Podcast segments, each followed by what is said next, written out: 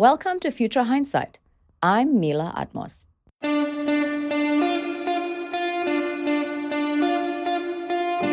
This episode is airing in two parts because there's so much good information that we want to share with you. This is part two, a continuation of our conversation on reproductive rights. I recommend you also listen to part one. Our guest is Andrea Miller. She's the president of the National Institute for Reproductive Health and is a nationally recognized expert in women's health for more than two decades. Here, we rejoin the conversation. What defines a state with good access to abortion services? So, a state with good access would have a good number of clinics, and depending on their population, and can't give you like an exact proportion, but there wouldn't just be one clinic. There would be many clinics in the state. It would be a state that would actually have policies on the books that prevent the violence and harassment that often happens outside of these facilities. It would be a state that makes sure that insurance coverage, whatever kind of insurance you have, can cover the abortion care. It would be a state that doesn't require unnecessary delays, doesn't require doctors to lie to women and give them, you know, a lecture. It would be a state that recognizes that young women need to have access to these services and that trying to prevent them from doing so doesn't encourage family communication at all. Um, we know that the vast majority of young women, when they're facing an unintended pregnancy, talk to their parents. Or if they can't talk to their parents, they talk to another adult that they trust and who they know has their best interests at heart. Forcing them to talk to parents when that's not possible for them or requiring them to go before a judge to get permission is not the definition of a state that is making abortion accessible. So there's a whole host of things that states can do. And some states that actually have really good policies in place and have good access.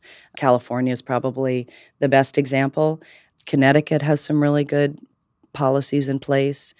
New York is pretty good, has some things it needs to address, and we're certainly working on that. Delaware uh, has gotten much better. They passed some great laws last year that really have shifted things. Oregon is quite good, and Washington State is moving in that direction. There are other states in the middle that have been doing great things. Illinois has passed some terrific laws. There's possibility for progress in a lot of states right now, especially because people are understanding that this is at risk. About 60% of people now understand that the right to abortion is at risk. And that's a huge increase probably one of the few silver linings of President Trump announcing that he wants to overturn Roe versus Wade and starting to put justices in place that would do that is that people start to see it. And they're paying attention. Mm-hmm. So, in the context of reproductive rights being a family issue as opposed to simply a women's issue, what have you found are the messages that work best for men? It's a great question. We know one thing, which is they are almost equally supportive of this issue. There isn't a huge gender gap in attitudes and opinions about the right to abortion, about support for Roe versus Wade. It's pretty even. Some of the kinds of issues or messages or sort of frameworks that work best for them are sometimes slightly different. Obviously, this depends on their political affiliation, right? Because men who were Trump voters versus men who were Clinton voters may have different aspects of the issue that are more motivating to them. Across the board, when they hear about all the laws that have been put in place that shame, pressure, and punish women who've decided to have abortions, they're outraged too. So men are outraged, as are women. We know that. That's pretty universal. We know that Clinton voters who are men, the idea of women's rights and autonomy is a really powerful one for them. The notion of being able to control one's body, one's future, one's life path, that is part of why abortion rights are so important. That resonates really powerfully as does the idea that this is healthcare and this is a part of healthcare. So those are the the concepts that really resonate, that really speak to men who voted for Clinton in the last presidential election. Trump voters, the healthcare piece is actually a strong one, a strong motivator um, for men who voted for Trump on this issue. The notion of individual rights, again, probably not surprising that that would be important to this group. And there's a piece also around safety and and being able to talk about how the kinds of laws that have been put in place actually undermine safety and the ability to access this these services. I think that's a really powerful one. So it's all similar themes, but slightly different again, depending on one's sort of political tendencies. Right.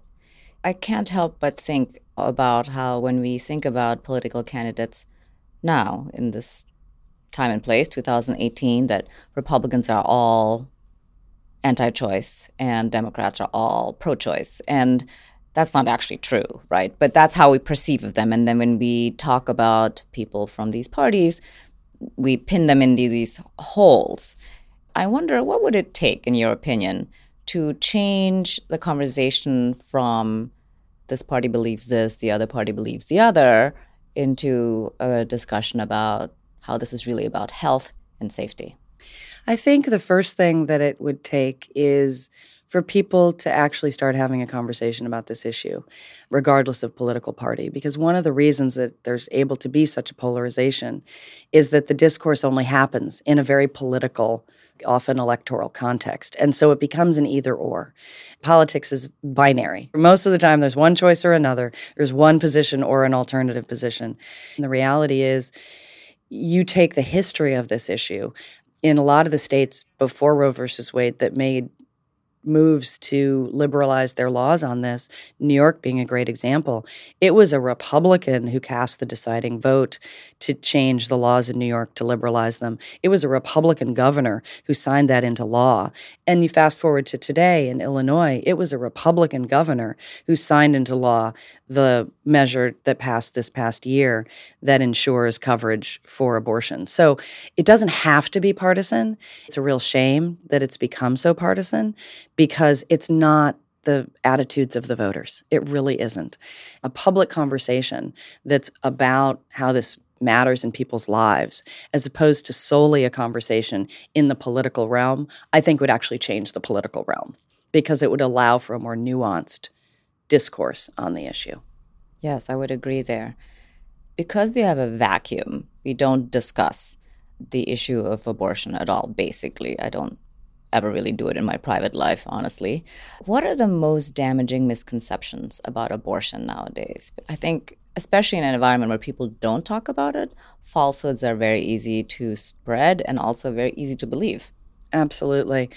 This notion that people don't agree or don't believe that women should have access to this is one of the most damaging, or that we're so equally divided that it's something you can't talk about. I think that's really harmful. It does silence people. And that's not to say that there isn't a lot of societal stigma and shame that's placed on women that they carry with them when they make these decisions. And that's something that I think public discourse could change. When we do focus groups, it's remarkable every single time some woman in a focus group will say, you know, I had an abortion, here was my circumstance. And oftentimes it'll be the first time she's ever told that story. She's telling that story to perfect strangers, people she's just met that night. In some ways, that's almost easier, I guess, because these are not people that you have an ongoing relationship with, and therefore there maybe there's a safety in that. But what that says is that people are really carrying this and want to be able to have that conversation. The misperception that this is something that happens to other people, that it's not a part of many people's lives, that it's something that shouldn't be talked about because it's so divisive. That's a really problematic misperception. And the notion that the women for whom access to abortion matters are these other women that aren't the women in people's daily lives. I think those are probably the two biggest misperceptions about who are these women who have abortions and what is actually public opinion and people's real attitudes about this. Those two things are probably the most problematic myths that are undermining the ability to be civically engaged in this and realize that it is an issue that you can and should be aware of, learning about, talking to your elected officials about, and voting on. How does the Hyde Amendment fit in? The Hyde Amendment says that any woman who receives her health coverage through the federal government. So this could be particularly low income women who are eligible for Medicaid, but it's also federal employees. It's women who receive their health care through Indian Health Services. It's women who are in the military or who are dependents of people in the military. If you are abroad, stationed abroad, in a country where abortion is illegal and or unsafe, and you need one, you can't get one on a military base. So what's a woman to do? It's really quite extraordinary the kinds of barriers that have been put in place and the unfairness and the added burden that they place, I think is something people don't realize unless and until they or someone they know and love needs to have an abortion. One of the things that really blew my mind about this when I first learned about it is that it's a rider. Can you explain what that is, what it means for elections, what it means for voters, and what we can do about it. So the Hyde Amendment um, is actually named for Representative Henry Hyde, who was in Congress for many, many years, congressman from Illinois. He was probably the sort of leader of the anti choice movement in Congress for many years. And in the late 70s, when things were pretty good in terms of abortion access and there weren't that many laws on the books, he was trying desperately to get Congress to adopt uh, what they were calling a human life amendment, which would have changed the Constitution to eliminate women's privacy rights to make these decisions. That was clearly not going to be successful. And so he decided, and he's even, he even stated this, that if he couldn't prevent all women from having the right to make these decisions, then he could prevent poor women from having the right to make these decisions. The way he did that was to attach a rider, uh, language in the budget bills that go through Congress. And it started with Medicaid, the health coverage for low income women. It was language attached every year to the budget in Congress that says that you can't have abortion coverage First, it was the Department of Health and Human Services, and then it got extended to Department of Defense. So all of these different departments and agencies have individual budgets that go through Congress most of the time. Right now, we have a lot of continuing resolutions happening, so we're not doing normal budget processes these days. But still, it's it's language attached that says you cannot cover abortion in these circumstances through these programs. What that means is it happens every year, and that gives opportunity to say we're not going to do it this year. President Obama actually, in his budget to Congress, stopped putting it in and sort of forced Congress members to make the case and to put it in. So even there, there's power that the president has to say, I'm at least going to set a standard. It says, I'm not going to say this should continue. We also saw the power in the early 90s of being able to change it because it's a rider. We weren't able to eliminate it, but in 93 when we had President Clinton and we had a Congress that was more supportive of reproductive rights. Um, the Hyde Amendment changed from being only able to cover abortions if a woman's life was in danger to also adding circumstances for rape and incest survivors. So we got a little bit of a step forward there, and we know that means that there is room.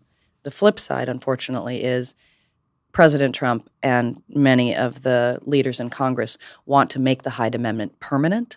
They want to create an ongoing statute that would mean that it would be permanent and you'd have to repeal an actual federal law, which is obviously not an easy thing to do.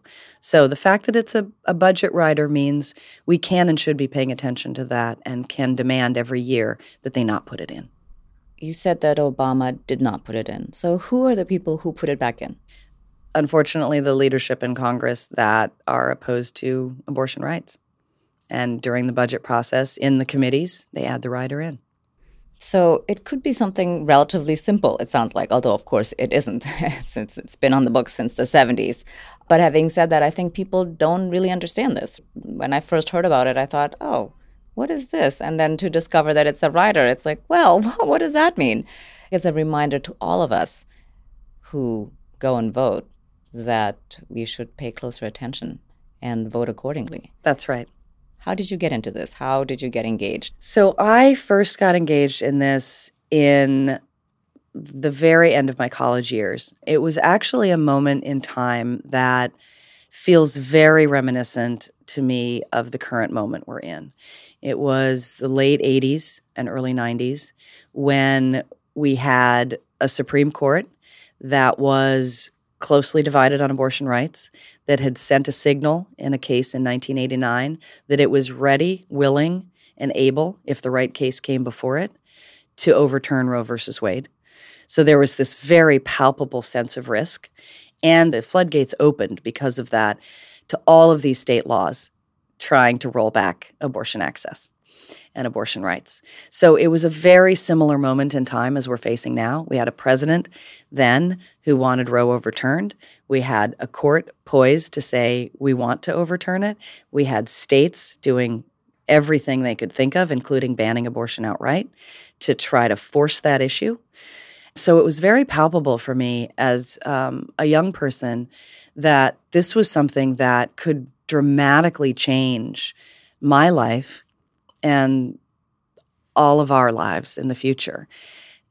And that really was powerful as a uh, just as a motivator as someone who cares and was civically engaged and involved in my community involved on my campus. There were all these issues that were so present at that time and I was very active in them.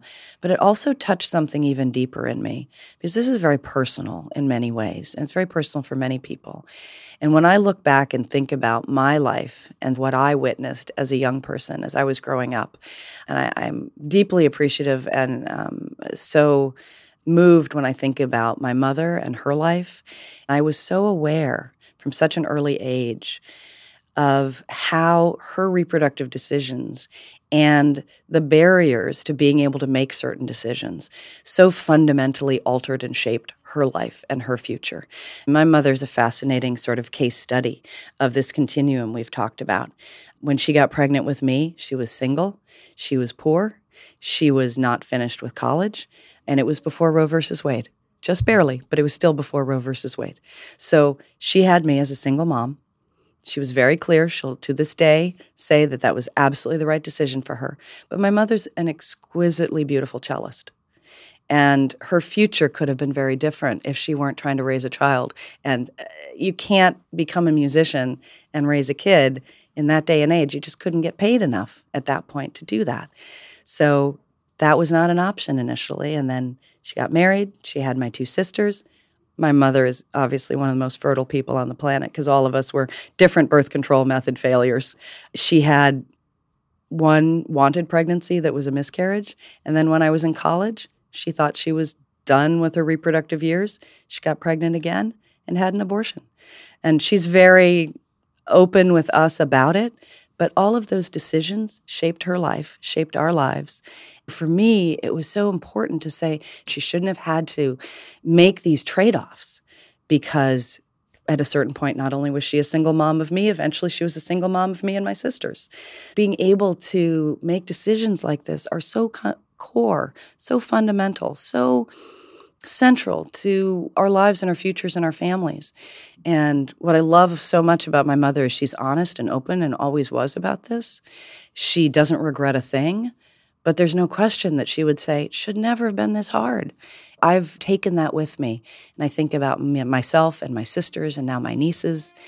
I want uh, us to be creating a society where we really respect and support women, whatever decision they make, so that they can be their full selves and so that we can have communities and families that are healthy and moving forward.